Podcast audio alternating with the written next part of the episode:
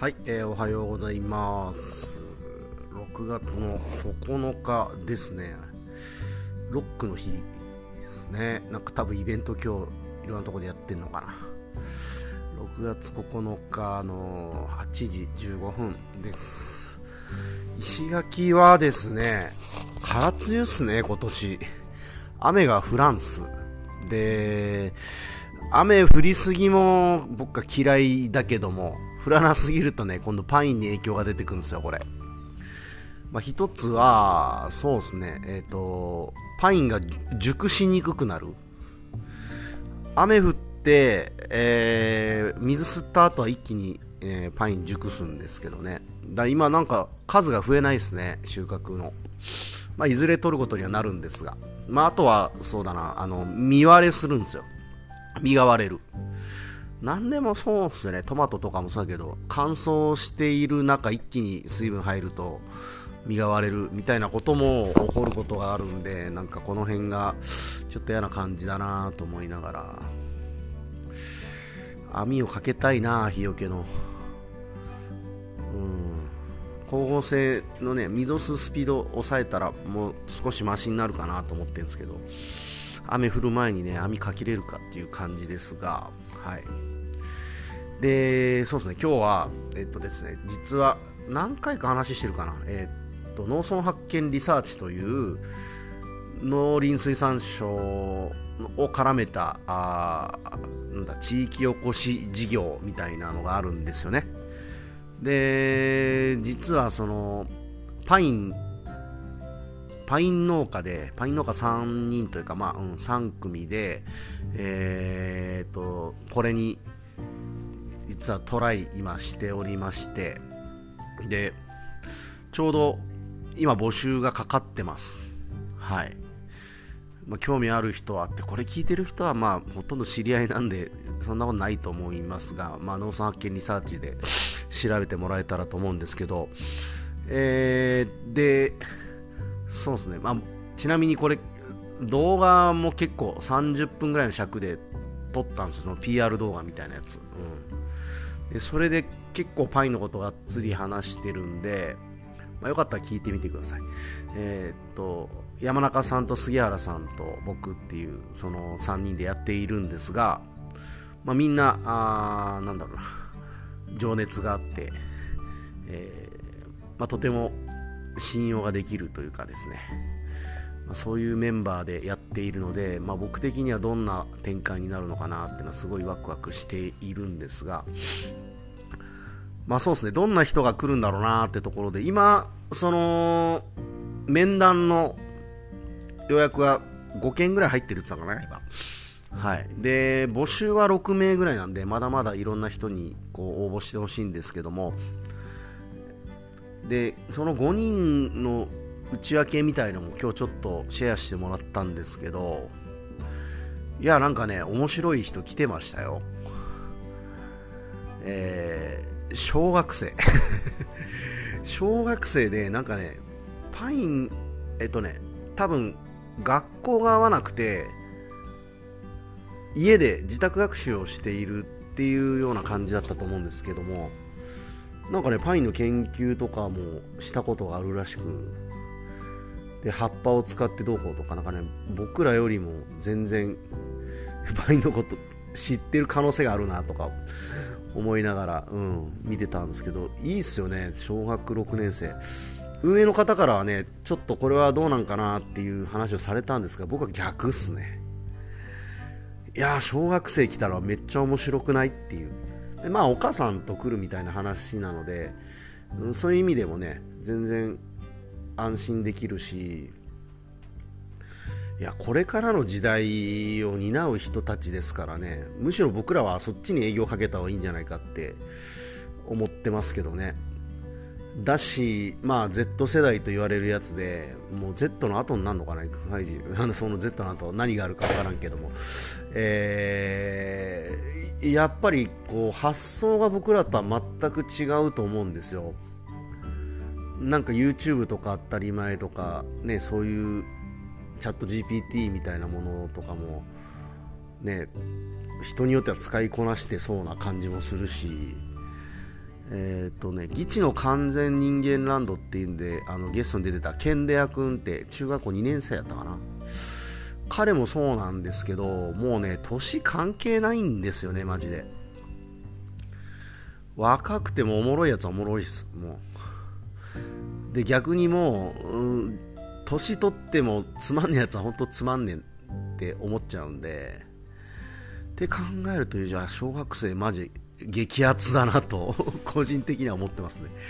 いや、まさかそんな応募があるとは。とはね。まあ、あとは、そうだな。あと、まあ、大学生も来てましたね。東京農業大学。いいっすね。なんか農大の大学生とかって、先もあるし、なんかここでつながりできておくとね、その彼自身も、どうやって生きていくのかを今多分悩んでいるタイミングなんじゃないかな。だからこんなのに応募してきたんかなとも思っているので、なんかいいね、きっかけ作りというか、何かをつかむきっかけになればいいなぁなんて思ったりとかね。まあ、あとは、割と年配の方とかが多かったかな。うん、40代、50代。で、まあ、この事業って別に、あの、農作業手伝いに来てくださいではないんですよ。えー、っと、この農業を体験することで、えーとまあ、この農業の魅力とか、えー、課題とかなんかそういうものを一緒にこう見つけていってでそれをじゃあどうやって、えー、こう生かしていくのかみたいなことだと思うんですよね。で一応僕らの目的としては、えー、パイナップルというものが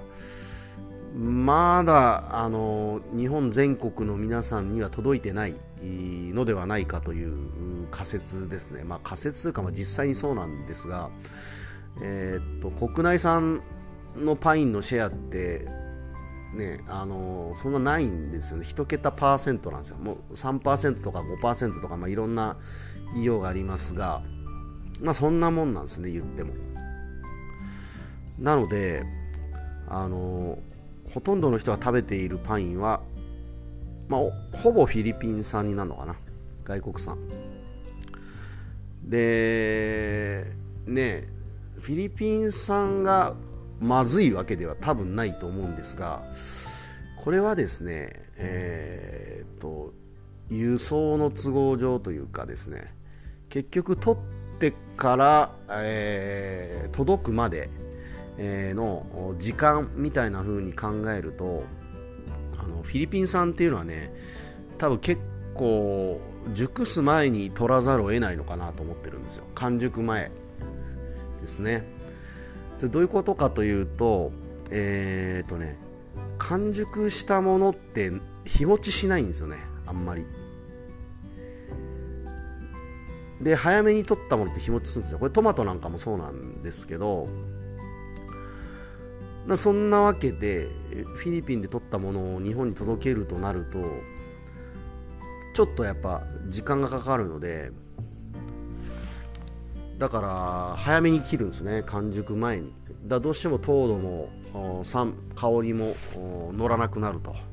で本来のパインの美味しさがやっぱり伝わってないんじゃないかな。舌がピリピリするしみたいな。そんなことになっているとまあ僕らは思っているわけですよ。なので、まあ、そこの認知をしてもらうみたいな課題を、まあ、なんとなく今設定しているんですが、えーまあ、これをどう見るかですよね。農家の目線で えー、見てたらその見えないことがきっとたくさんあると思うんですよ。だからなんかその辺をですね、あのー、農家じゃない方の意見体験を通したあ見え方みたいなものを知りたいなっていうなんかそういうことがきっかけでこうやっている事業なんですよね。いやもうこれ去年からずっと思ったんですけどねやっぱりこう農業に関して農家だけで考えるのはちょっとおかしいというかあの正解にはたどり着きにくい、まあ、正解なんてないのかもしれないですけどうん。農家じゃない人の意見の方がある意味大事だったりすると思うんですよね。なんでそこら辺をですねちょっと明確にしたいと思ってます。でまああの今回はですね実際に僕らもですね、えー、研修に来る方と一緒に宿泊もしてちょっといろんな話をですね、あのー、こう農作業以外の時間も通してこう聞いていきたいし、まあ、その来てくれる方にとってもなんか僕らとの関係がすごいいいものになってほしいなっていう気持ちがあってこれって何なんだろうなこのお金ではないんですよねここの部分って。だからその当初、えー、この事業こんな事業にこうやらないかという声がかかった時に、えっと、パイン農家さん割とひとしきり声知ってるねパイン農家さんにひとしきり声かけて若い人とか多いですけど。であの最初6人ぐらいおったっすね。なんかこれに参加してくるそうな人が。だけどこうやって経済的なメリットって、まあ、作ろうと思えば作れますよ。多分自分のファン増やすみたいなこととか全然できると思うんですけどそうではなくなんかもっと広い視座で見てるんですよ。物事を。うん本当にパインの認知度が上がることによってパイン農家がもっと経済的に、えー、楽に食べていけるようになるということがまあ僕が思っているね目的だし多分おそらく一緒にやる他の2人もですねあの似たようなこと思ってると思うんですよね。うん、でやっぱ他の子たちはねまだ若いんですよ。だからやっぱそのお金にならないこと に時間を割くという多分考え方があんまりないので、まあ、それ致し方ないというかですね、まあ、僕らが楽しそうにやってれば、あのー、いずれ合流してきたりもするだろうし、まあ、その時はその時でもうどうぞどうぞって感じでやろうっていう話はしてるんですけどね。うん、いやいや、でもどうなるか、いや、小学生マジ激アツだな、絶対来てほしいと俺は思ってるけどな。でも面接もですね、まあ、できる限り参加したいんですが、まあ、いかんせん昼とかもの面接が意外と多くてですね、まあ、収穫のタイミングだと厳しいかなとか、30分だけだったらとか、あんな感じですかね。まあでも楽しみっす。えっと、8月か。で、今週、今週？あれ、今週、来週か。もう来週からね、その、大学生の農業体験みたいなもの受け入れえー、も始まるのでなんか6月結構バタバタしそうな感じです。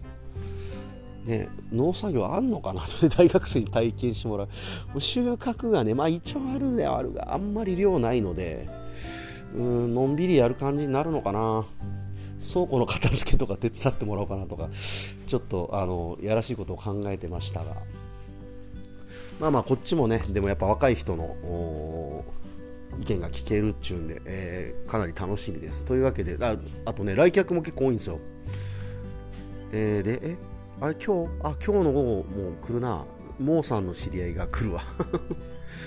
モーさんってあの、ポッドキャスター仲間ですね。はい、樋口塾というそういうコミュニティの友達なんですけど、はい、あとは、そうですね、またポッドキャスター仲間で、森もさんっていうのが、えっとですね、Wish You Are Here というですね、まあ、結構重たい番組なんですが、非常に、えー、なんやろ、刺さる人には刺さるやつですね。その、それをやっている人も14からか、